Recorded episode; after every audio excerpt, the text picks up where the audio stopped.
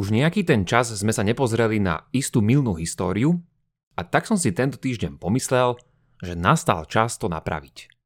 A pretože sme v dnešnej pandemickej dobe a rozmýšľame stále tak ako si nad medicínou, dáme si aj dnes práve takúto tému. Počúvate pravidelnú dávku, vzdelávací podcast pre zvedochtivých, ktorý vám prinášame v spolupráci so SME. Ja som Andrej Zeman a v mojich dávkach rozoberám otázky súvisiace s religionistikou. Podporiť nás môžete cez náš Patreon alebo priamo na náš účet a všetko info je na pravidelnadavka.sk. Veľká vďaka, vážime si to.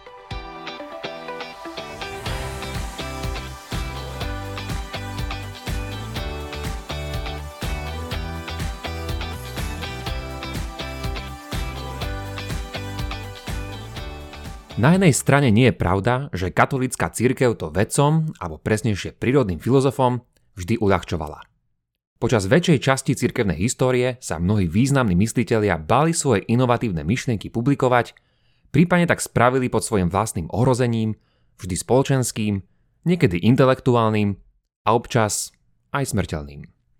Byť vedeckým či nebodaj teologickým heretikom nebolo možno vždy až také dobrodružné ako dnes – na druhej strane sme tu však už prekutrali rôzne zákutia toho, že táto minca má aj svoju druhú stranu. Nie je správne hádzať všetko zlé, čo sa v histórii stalo na cirkev, už len preto, že mnohé zlovesné tvrdenia nie sú vždy úplnou pravdou a niekedy sú aj celkom veľkým výmyslom. Príklady s Kopernikom, Galileom či evolúciou nám môžu byť dobrým varovaním a o každej z týchto epizód sme už mali samostatné dávky, ktoré vám týmto odporúčam. Dnes rozpitváme tak trochu inú otázku. A to je tá, do akej miery hatila církev medicínskemu pokroku. Štandardná odpoveď na to znie približne takto. Hatila veru a to veľmi. Ale to nám tu dnes stačiť nebude. Počiatky takýchto obvinení majú svoje korene v 19. storočí a tých z vás, ktorí moje dávky počúvate už nejakú tú dobu, neprekvapí, že sú za nimi dve mená, a to James Draper a v tomto prípade hlavne Andrew Dixon White. Viac sme si o nich už povedali v dávke číslo 143. Podľa tohto príbehu bola církev jednoznačne proti medicínskemu napredovaniu, ktorý sa prejavoval v zákaze pitvať ľudské telá. Ten mal byť kodifikovaný v bule pápeža Bonifáca VIII z roku 1299. Dôvod mal byť ten, že naše telá sú chrámom našej duše a tie budú pri poslednom súde vzkriesené. Poškodzovať takúto organickú svetiňu je nielen niečo nehumánne, ale hlavne znesvecujúce a bohorúhačské. A komu by nestačil varovný pápežský prst, tomu je pripomenuté, že bude exkomunikovaný a súdený. Nemusíme snať vravieť, že v stredoveku by takáto situácia určite nebola veľkým zdrojom zábavy. Vraj tí odvážlivci, ktorí sa rozhodli ľudské tela cez pitvy skúmať, tak robili napriek cirkevným zákazom. Jediná výnimka, ku ktorej sa údajne takíto zvedochtivci mohli dostať, boli tela odsudených zločincov, ktorí boli z povrchu zemského odstránený aj spolu s ich herezami. To však znamená, že ich zas nebolo až tak veľa a preto tento problém dlho pretrvával a to až do modernej doby. Podobne však, ako azda pri všetkých príbehoch, ktoré sú založené na istej historickej pravde, aj tento je o dosť zložitejší. Ak by ste sa po dnešnej dávke stiažovali, že som vám zrúcal vaše predstavy, ponúka vám možnosť vyliať si zlosť nie na mňa, ale na iných historikov vedy, ktorí sa týmito otázkami zrejme venovali viac než ja a všetci poslucháči pravidelné dávky dokopy. Spomeniem pritom zvlášť jedno meno, keby ste si na túto tému chceli prečítať v budúcnosti aj viac. Jedna z najvýznamnejších odborníčok na túto oblasť je harvardská historička vedy Catherine Parková a preto sa budem dnes inšpirovať práve ňou.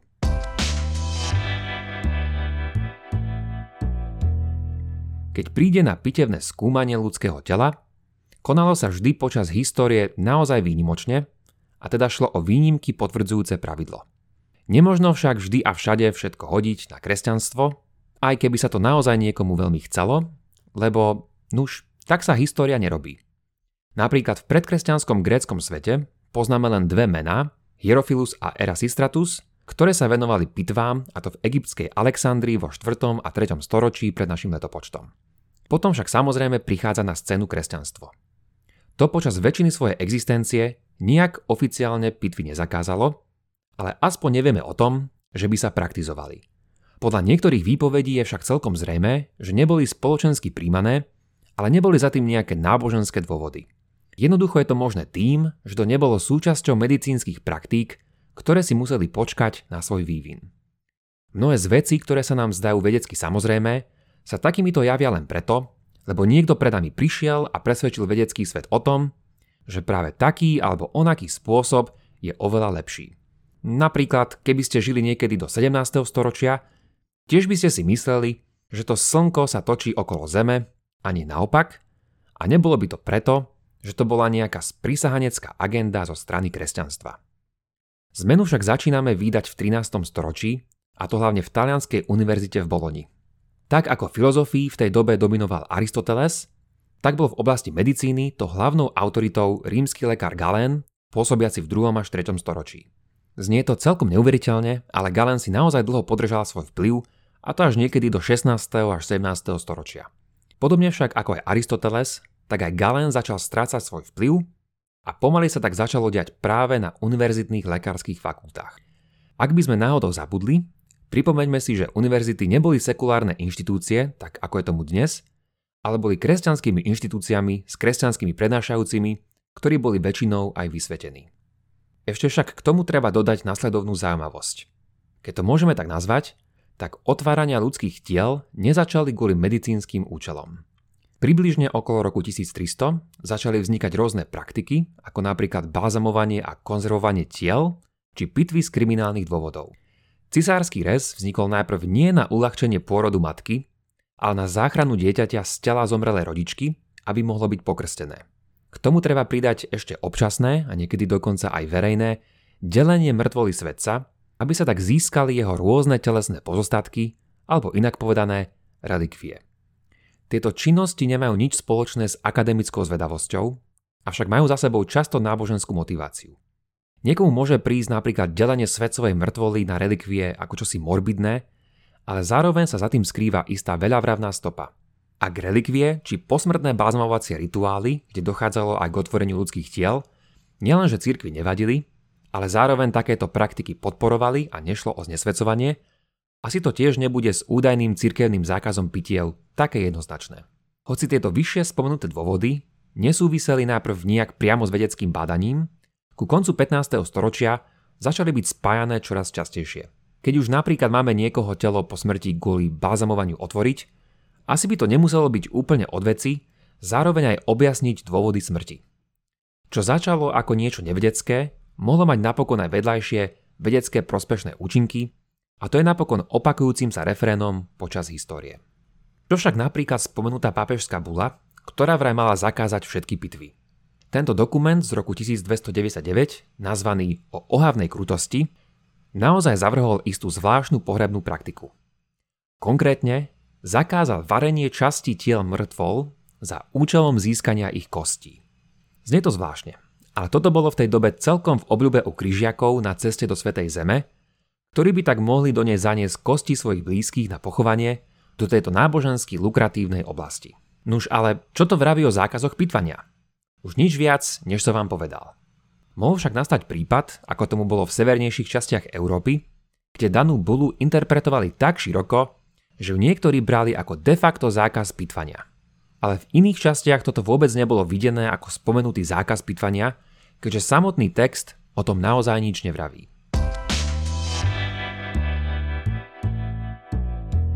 Potom sú tu niektoré príbehy o zvlášť dvoch lekárskych velikánoch, ktorým vraj narobila církev kvôli tomuto problémy. V prvom prípade ide o flámskeho lekára Andrea Vesalia. Ten žil a pôsobil v 16. storočí a jeho anatomické dielo z roku 1543 bolo veľkým milníkom v oblasti anatómie. Táto práca s názvom O zložení ľudského tela bola prvou anatomickou zbierkou založenou na priamom pozorovaní a nielen na príjmaní starovekých autorít, akými bol Galen. Pritom je zaujímavosťou, že len mesiac predtým, v tom istom roku, vydal Mikuláš Koperník svoje dielo o otáčaní nebeských sfér, v ktorom nechal Zem obiehať okolo Slnka. A tak máme v tomto rovnakom roku, len mesiac od seba, hneď dve revolučné diela. Jedno z oblastí anatómie a druhé astronómie. Vesalius sa v talianskej Padove stal známy svojimi inovatívnymi praktickými prednáškami, počas ktorých prednášal a pitval zároveň. Pri jednej takejto verejnej demonstrácii ukázal prítomným asi 200 anatomických chýb, ktoré boli zdedené tradíciou od Galéna a ktorý svoje pozorovania zakladal na opiciach a nie na ľuďoch. Je pravda, že Vesalius sa dostal pred inkvizíciu, ale nebolo to kvôli samotnej pitve, ale pretože vyvstalo, že daný pacient ešte nebol naozaj mŕtvý. Druhý prípad je Michal Servetus, ktorý je niekedy tiež videný ako vedecký mučeník, ktorý dopadol však oveľa horšie ako Vesalius. Servetus bol prvý európsky lekár, ktorý opísal pľúcný krvný obeh a ktorý zároveň bojoval proti medicínskym a teologickým dogmatickým tradíciám vo svojom okolí, čo mu neprinieslo veselý osud. Bol autorom niekoľkých teologických kníh, ktoré ho dostali do konfliktu s katolíckou cirkvou a tiež s protestantským Jánom Kalvínom.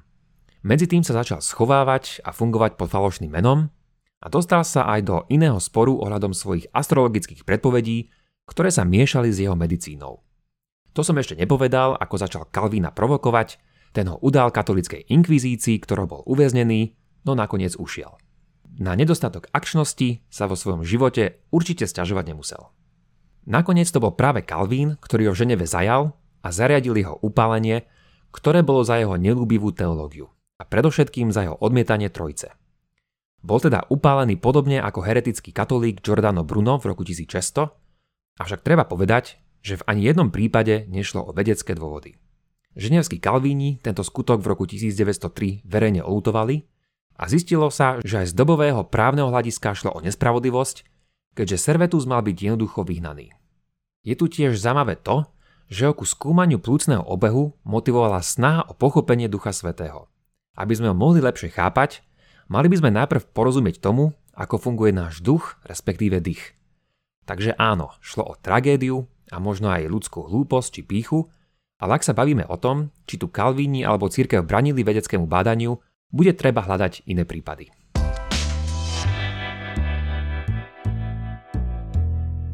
Na rozdiel od pitiev tu bol však iný problém, ktorý církev naozaj odmietala, no spolu s ňou aj svetské autority a tým bolo vykradanie hrobov, alebo presnejšie ich mŕtvol na medicínske účely. Odkedy sa začali pitvy vykonávať, lekárske autority začali zisťovať, že pitvy sú síce nesmierne dobré a poučné, ale tie predpokladajú, že máme aj nejaké tela na pitvanie. A tie začali byť nedostatkovým tovarom. Takto napríklad už v roku 1319 boli obvinení štyria študenti medicíny v Boloni z toho, že v daný deň exhumovali čerstvo popraveného zločinca. Tento súdny spor mali s mestom a nie s cirkvou a takéto spory s mestami pretrvávali vždy.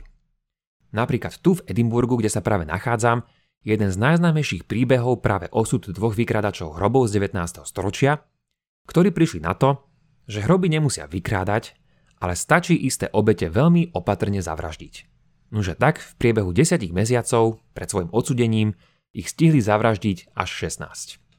Áno, ja viem, že tu už ide o vraždy a nie o vykradanie hrobov, ale to bolo zvlášť v 19. storočí rozšírené v širšom západnom svete. To viedlo napríklad k rôznym chrániacim železným klietkam, do ktorých pochovávali svojich zosnulých a tiež k stavaniu strážnych veží na cintorínoch. Na každom väčšom cintoríne v Edimburgu nájdete jednu práve s takýmto účelom. Inak povedané, v tomto prípade nešlo v prvom rade o to, že je to čosi bohorúhačské, ale predovšetkým nehumánne a dehonestujúce z ľudského hľadiska. Existoval tiež veľký rozdiel medzi verejnými pitvami na univerzitách pred študentami medicíny a súkromnými pitvami, ktoré mali odhaliť príčinu smrti bez toho, aby telo zosnulého bolo vystavené na rozbor na verejnosti. Súkromné pitvy sa pritom nikdy nestali spoločenským a ani náboženským problémom. Nevznikali pritom žiadne argumenty, že ide o akési bohorúarské znesvedcovanie.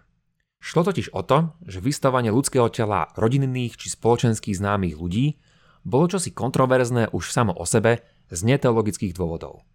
Preto sa na takéto účely začali najskôr používať len tela kriminálnikov alebo cudzincov a tento okruh sa začal rozširovať až v 16. storočí. Vtedy sa totiž anatómia stala rešpektovanou a serióznou vedeckou disciplínou a prispel k tomu z veľkej miery vyššie spomenutý Vesalius.